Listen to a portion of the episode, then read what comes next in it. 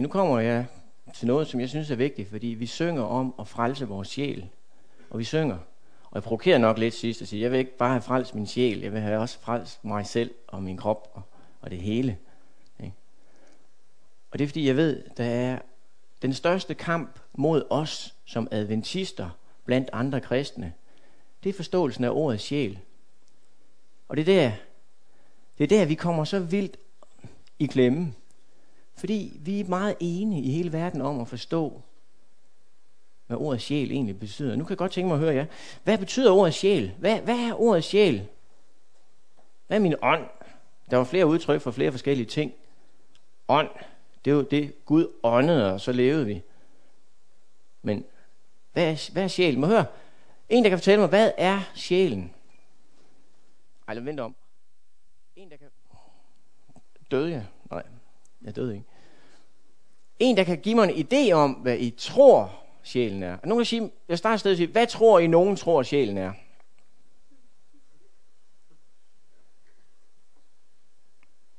Må se fingeren på dem her, der ikke aner, hvad sjælen er for noget. Det er softwaren. Der ramte du lige et sprog, hvor jeg tror, der er nogen, der har en idé om, hvad det er. Det er softwaren. Sjælen er noget specielt. Jeg kunne godt tænke mig bare at læse nogle steder i Bibelen, hvor der står noget om sjælen.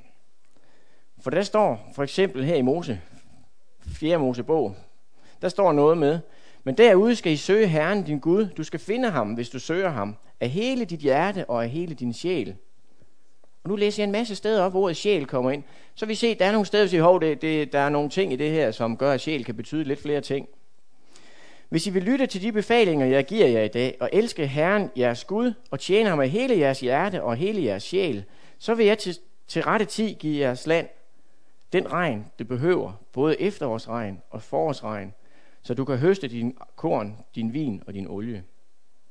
Således besejrer Josva hele landet, bjerglandet, sydlandet, lavlandet og skråningerne og alle kongerne der. Der var ingen, der overlevede. Hver levende sjæl lagde han band på, sådan som Herren Israels Gud havde befalet. Alle, der var i byen, huggede de ned med svær og lagde band på dem, så ikke en levende sjæl blev tilbage, og Josva brændte haseren ned. Herrens lov er fuldkommen, den styrker sjælen. Vær mig nådig her, for jeg er i nød. Mit øje er sløret af sorg, min sjæl og mit indre. Som jorden skriger ved den udtørrede vandløb, sådan skriger min sjæl efter dig, Gud. Halleluja, min sjæl, lovpris Herren. Hvad betyder sjæl? Er noget af det, jeg har læst, kan I så regne ud, hvad det også kan betyde?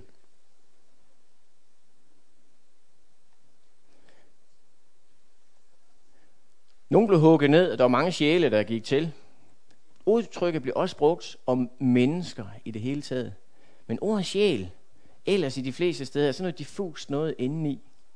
Og jeg kunne godt tænke mig at komme ind på den sjæl, hvad det egentlig er for noget. Og det, jeg kommer med nu, har jeg fra nogle prædikner, som jeg selv går og lytter meget til, og som ligger så dybt bag ved den måde, jeg egentlig tror på, at øh, jeg har taget det meste her som ren piratkopi. Fordi det er ikke fordi, jeg vil have, hvad han siger, men han siger det på en måde, som gør, det kan jeg ikke sige så godt. Men jeg kommer nok ikke til at se så meget på det alligevel, for jeg har kun stikord. Så det, jeg siger, det er altså, hvad jeg har 100% fra ham af. Eva møder Satan ved livets træ. Og Satan ved godt, vores svage punkt, det er vores frie vilje, og det er vores sjæl. Så Satan går til Eva, og så starter han med at sige, du skal ikke komme og fortælle mig, at Gud elsker dig.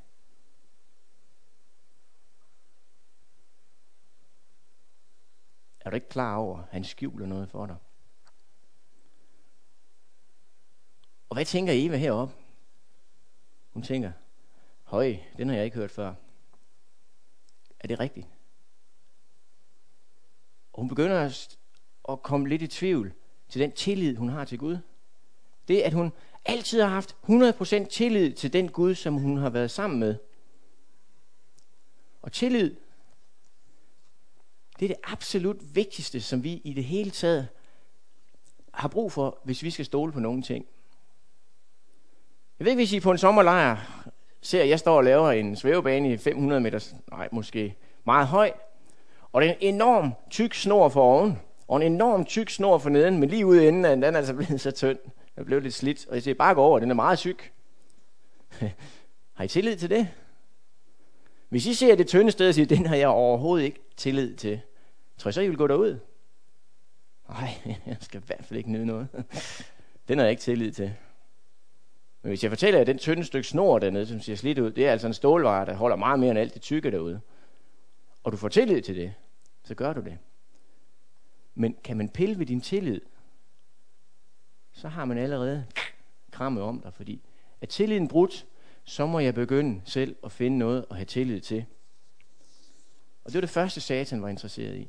Det var at komme ind og pille ved den tillid, der var. Så begyndte han at skulle vende hende om til, du må finde noget andet.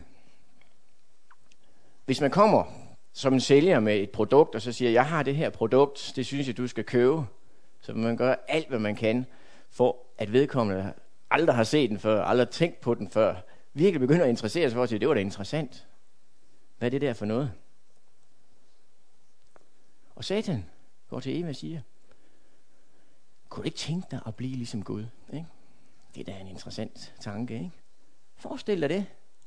Bliv som Gud. Det er det, han vil have, at du ikke skal være, ikke? Kan det ikke øh, friste lidt, og så sige, du bliver som Gud, ikke? Så er interessen der. Og så lytter man. Hvad mener du? Hvad mener du med det? Men der er stadigvæk tvivl. Det er jo klart. Fordi jeg ved, hvor jeg, hvor jeg står. Og så begynder man at motivere og sige, hvis jeg var salgsmand, og jeg kan se, nu her vedkommende har set interessen for den, og den kører fint, ikke? Og man kan se, ah, jeg synes ikke. jeg tror ikke. Jamen, din nabo er helt vild med den. Jeg motiverer alt, hvad jeg kan til at sige, jamen de andre synes det er godt. Og Satan motiverede os. Se, jeg spiser af det.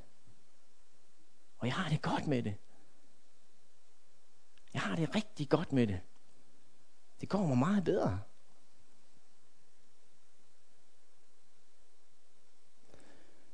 Så begynder Eva at bruge sin forstand.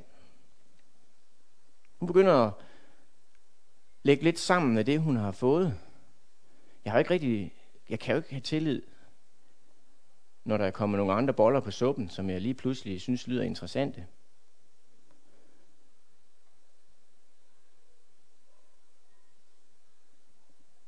Og Satan begynder at lege med hende. Kan du ikke forstå, at jeg, som er en slange, jeg kan snakke med dig. Se det niveau, jeg er kommet op på, fordi jeg har spist af det her træ. Forestil dig, hvad du kommer til at blive. Du, som er skabt i Guds billede. Og det er jo til at forstå. Der er jo noget at sammenligne med. Hun begynder at bruge sin fornuft. Og hendes fornuft fortæller hende en hel masse. Hun vurderer det hele, og til sidst så resonerer hun. Og så handler hun ud fra det, hun har. Hun bruger sin fornuft, og i basis i den dømmekraft, hun egentlig har, så tager hun den beslutning, hun tager. Sjælen. Det er noget, Gud har givet os. Det er den evne at have tillid. Det er den evne at kunne blive interesseret i og blive motiveret. Og det er din forstand og din fornuft. Det er alt det, som gør, at du har en fri vilje.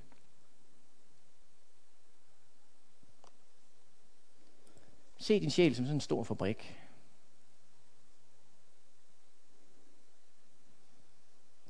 Der er to ting, du kan smide i den fabrik, du går med. Der er gode ting, og så er der gode ting, der er blandet med dårlige ting. Fordi satan er ikke typen, der kommer og siger, nu skal jeg give dig noget forfærdeligt dårligt møg. Han er en, som kommer og siger, nu skal du få noget rigtig godt, som der er gemt noget, som jeg ikke fortæller så meget om. Men det finder du ud af, og når du finder ud af det, så skal jeg nok fortælle, at du er færdig.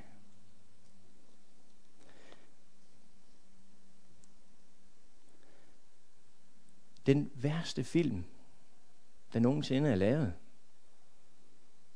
Det værste stykke musik, det mest modbydelige, som man kan sætte op, er der altid et eller andet, som skal være godt. Et eller andet, der trækker os hen og så siger, jamen jeg så den, fordi det var det gode, jeg gik efter. Jeg holdt med de gode. Men så kommer alt det sjove godt nok ind imellem. Og det Nå ja, jeg kan godt klare det. Det rører mig ikke. Jeg har styr på det her. Spørgsmålet er, hvilke råstoffer vil du have ind igennem din fabrik? Det er der, processen sker. Og Satan ved det. Og han har tilbudt en masse. Hans verden er fyldt med gode, sataniske tilbud. Wow, den sved. Rigtig gode tilbud, hvor der bare er en lille smule bagved, som går ind og gør, at din tillid, din motivation og alle de ting, din sjæl egentlig vil over for Gud, bliver ødelagt. Det, der løber gennem din sjæl, det kommer ud i den anden ende. Det kommer ud i form af det, du siger, og hvordan du handler. Du kan ikke sige og handle, uden at det har været igennem den her proces. Det er umuligt. Så hvad du siger og gør, kommer, fordi du igennem din sjæl har fyldt noget igennem, som gør, at du handler. Og så er vi over at tale om din karakter. Så er vi derovre, hvor vi faktisk danner vores karakter.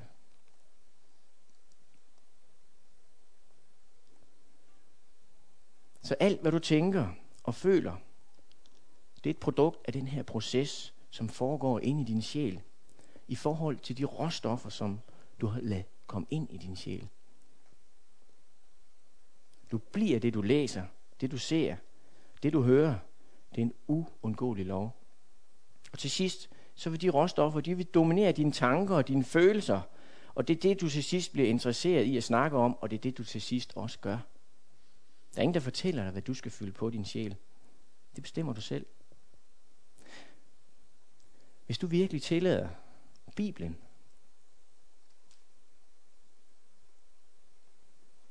kristen musik,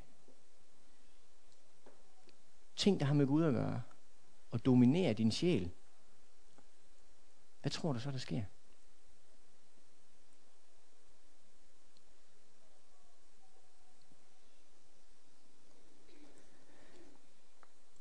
Du begynder at tænke anderledes. Du begynder at få en tillid. Du vil blive motiveret. Du vil finde interesse. Og du vil begynde at bruge din forstand og din fornuft, og du vil resonere sådan, at sådan som Jesus var, sådan begynder du at ligne ham. Du begynder at ønske at tale som ham. Du begynder at ønske at tænke som ham. Og du begynder at være ligesom Jesus. Det betyder ikke, at du bliver en Jesus. Men det betyder, at du pludselig i din sjæl siger, frels min sjæl, fordi nu ved jeg, hvad jeg gerne vil. Jeg vil det, Jesus vil. Og så er du nået så langt ind i Guds rige, at du aldrig nogensinde er i tvivl om, hvad dit liv skal bruges til her på jorden. Der er et sted i Bibelen, som jeg synes er enormt godt. Og jeg har en hel serie af små ting, som er bygget over præcis det, jeg læser nu. Og det kommer fra 2. Korintherbrevet 3 og vers 18. Og alle vi, som med utilsløret ansigt i et spejl skuer Herrens herlighed, forvandles efter det billede, vi skuer, fra herlighed til herlighed, sådan som det sker ved den Herre, som ånden er. Du kan ikke tro på, at du både kan stå på den ene side og sige, jeg kan tåle det her. Jeg kan sagtens holde ud og fylde mit hoved med de ting her, hvor der er noget godt og selvfølgelig noget dårligt i. Fordi jeg kan da godt gennemskue det her. Jeg kan en hel masse ting. Men helt ærligt, Hvornår har du sidst brændt efter at slå op i din bibel og så sige, jeg er interesseret, jeg er motiveret, jeg har tillid til det, der står her, jeg ønsker at se, hvad den handler om. Hvis du ikke har det, så synes jeg, du skal prøve at overveje, hvilke råstoffer du skal putte på. Fordi det her med, at jeg vil læse min bibel, det kommer ikke. Jeg kan på overfladen sige, nu vil jeg. Og jeg har mødt mange, som siger, jeg er begyndt at starte morgen med en andragt. Og jeg tager en andagt. Og de har holdt prædikener om, det har stået og holdt andagt. Og det er dejligt, for det giver dem noget. Men et halvt år efter har jeg spurgt dem, gør du det stadigvæk? Nej, det gav ikke egentlig det. Og jeg ved godt hvorfor. Fordi min sjæl er ikke med i det, jeg laver. Og det er min egen skyld. Fordi jeg tror, jeg kan både tage og tage, og så tro, jamen jeg har styr på det. Gud ønsker, at du skal elske ham af hele dit hjerte, hele din sjæl og hele dit sind. Ikke fordi han siger, at du skal, ellers bliver jeg sur på dig. Men hvis ikke du gør det, så står du over for Satan i en situation, hvor han har enorm power. Og han kan vende de gode ting, du tror, der er godt, til at handle fuldstændig forkert. Fordi din fabrik er bygget forkert op. Jeg ønsker virkelig for jer alle sammen, at I må opleve det, jeg har oplevet, da jeg opdagede, hvad sjælen betød, og jeg tog stilling til, jeg vil have hjælp, Gud, til at putte det ind i min sjæl, som du ønsker. Hjælp mig med at få det ønske. Hjælp mig fri af de ting, som jeg ikke kan slippe. Hjælp mig med den synd, jeg har. Hjælp mig med den skråsikkerhed, jeg har i, at jeg ved godt, hvad det handler om. Tilgiv mig, Gud, at jeg i over 40 år har gået her og været sikker. Og først nu finder ud af, at jeg har ingenting andet end, jeg hver dag må bede dig om, mind mig om det her. Hjælp mig. Mind mig om det. Hjælp mig. Og jeg siger jer, I vil ikke gå tilbage til noget andet. Nu har jeg lovet, at der skal være mulighed for, at I gerne må stille nogle spørgsmål. Fordi jeg har provokeret lidt, ved jeg godt. Det kan godt være, at nogle af jer ikke er helt med på, hvad jeg mener, og nogle er, har sagt nogle gode ting til mig, som jeg også har tænkt over, fordi jeg har brug for også at, at få et respons. Ikke for at hakke igen, det ved jeg ikke. Alt, hvad jeg får af ting, som går imod det, jeg selv tror på, det tager jeg til mig, går hjem og tænker over det, og spekulerer over det, og læser om det, og finder ud af, Gud, hjælp mig, er det rigtigt? Og hvordan kan jeg se, om det er rigtigt? Eller hvordan kan jeg se, om det er forkert? Fordi det eneste, vi kan, det er tillid til, at er vi åbne over for Gud, så hjælper han os. Så kommer vi i en tvivlssituation. Er det ikke et spørgsmål om at sige, nej, hvor er jeg i tvivl? Skal jeg gøre det, eller skal jeg ikke gøre det? Det er tit, vi kommer i tvivl. Og når vi er i tvivl, hvis jeg inderst inde ved, at det er nok forkert, så skal jeg lade være at gøre det. Men når jeg er i tvivl, og inderst inde klar over, at det her må jeg egentlig godt, jamen så gør det. Og skulle du tage fejl, så har du fuldt din overbevisning. Og tager du fejl, så tilgiver Gud dig. Og du bliver en erfaring klogere. Men adskil tvivl, hvor du godt inderst inde ved, det er nok forkert. Og tvivl, hvor du inderst inden mener, det her er rigtigt. Det er også en del af den vej, vi skal gå på. Der er ingen grund til at hoppe ud på en glasplade, man er i tvivl om holder og finde ud af, at man skærer sig. Så er det bedre at holde sig lidt væk fra den. Er der nogen af jer, som har lyst til at sige noget? Spørge om noget? Eller komme med et eller andet og sige, jeg forstår ikke det, du har. Jeg er bange. Jeg er bange for, at jeg ikke er god nok. Er der et eller andet, hvor I sidder lige nu og tænker, jeg går da fortabt.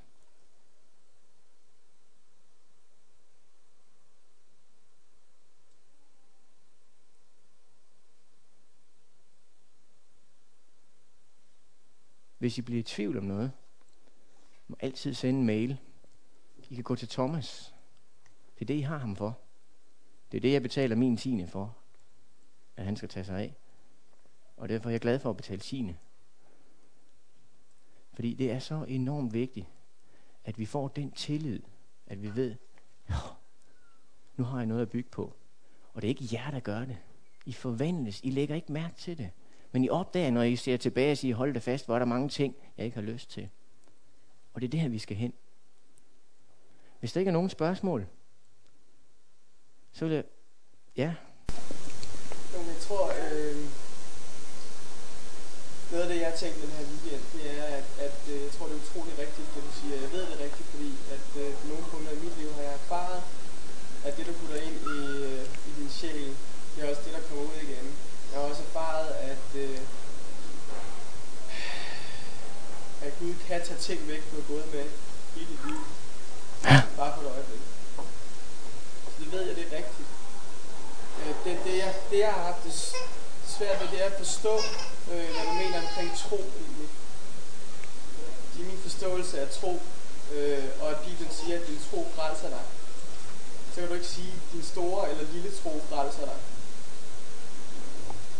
Så hvor meget tro skal jeg have for at blive frelst? Jeg tænker, at din tro frelser dig. Og så er det rigtigt, at, at, at, øh, at dit liv med Gud, tror jeg,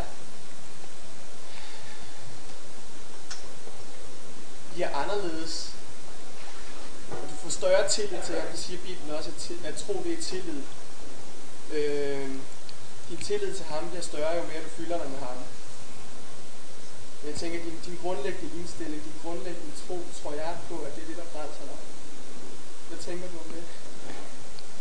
For at blive frelst, der kræver det ikke, at du skal tro alt, hvad du kan på alting af det, du ikke forstår. For at blive frelst, skal du tro på, hvem Jesus er. Tro, han er den, der frelser. Tro på ham, når han siger, ja, du kan ingenting selv.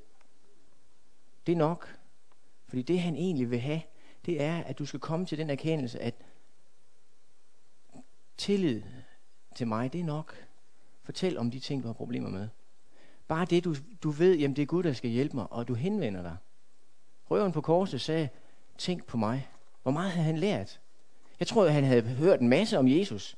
Jeg tror, han havde været en af dem, som faktisk havde gået og set, hvad det var, der foregik, men havde været i et dårligt selskab og kommet ud i noget, som gjorde, at han kom i den situation, han var. Men han godt var klar over, hvem Jesus var. Han var godt klar over, hvem det var. Og det er nok til at sige, jeg ved, hvem du er. Frels mig. Fordi problemet er med tro, at hvis jeg tror, jeg tror nok, ha, så er jeg sikret. Og så er satan der. Ha, hvor det går godt for dig. Den tro, du skal have, det skal være, jeg har sagt, være bange for, at du ikke tror på Gud. Fordi Gud tager imod dig. Bare du tror, så vil han hjælpe dig. Men han venter bare på tilliden. At han kan vise dig det. At du kan have tillid til ham. Fordi det er tilliden. Det er tilliden der til, at vi ikke til sidst siger, nej Gud, jeg forlader dig, jeg kan ikke bruge dig til noget, nu vil jeg leve mit eget liv. Så det er ikke Gud, der støder dig væk. Det er dig selv, der kommer til den konklusion, at det, du ikke har tillid til, som gør, at jeg siger nej til Gud. Og det må ikke ske. Jeg tror, øh, det der har udfordret mange af os, er, at du har malet et idealbillede op af en kristen, og vi indser bare i vores eget liv, at det er så svært at opnå og komme til. Øh, og det er jo det grundlæggende dilemma i hele vores kristne liv, at vi aldrig når dertil. Vi kan ikke leve op til det, men har brug for den nåde, har brug for der, hvor du kalder det syndfri. Vi skal være syndfri, og det bliver vi også, fordi Jesus har lavet det. Øh, og hele tiden ligesom leve med det der, at vi kan aldrig blive gode nok, men at kaste over på Jesus. Øh, det gør lidt ondt i os selv, at vi ikke kan blive gode nok. Det gør lidt ondt i mig, at vi aldrig når målet. Ja. Og det er det, vi er nødt til at erkende, fordi det største problem, det er at være overbevist om, det her, det klarer jeg uden problemer. Vi har Jesus som mål, og det når vi ikke på den måde. Ja. Tillid, det er jo noget, som man har eller ikke har. Og det kan være det ene øjeblik, og det kan være forsvundet det næste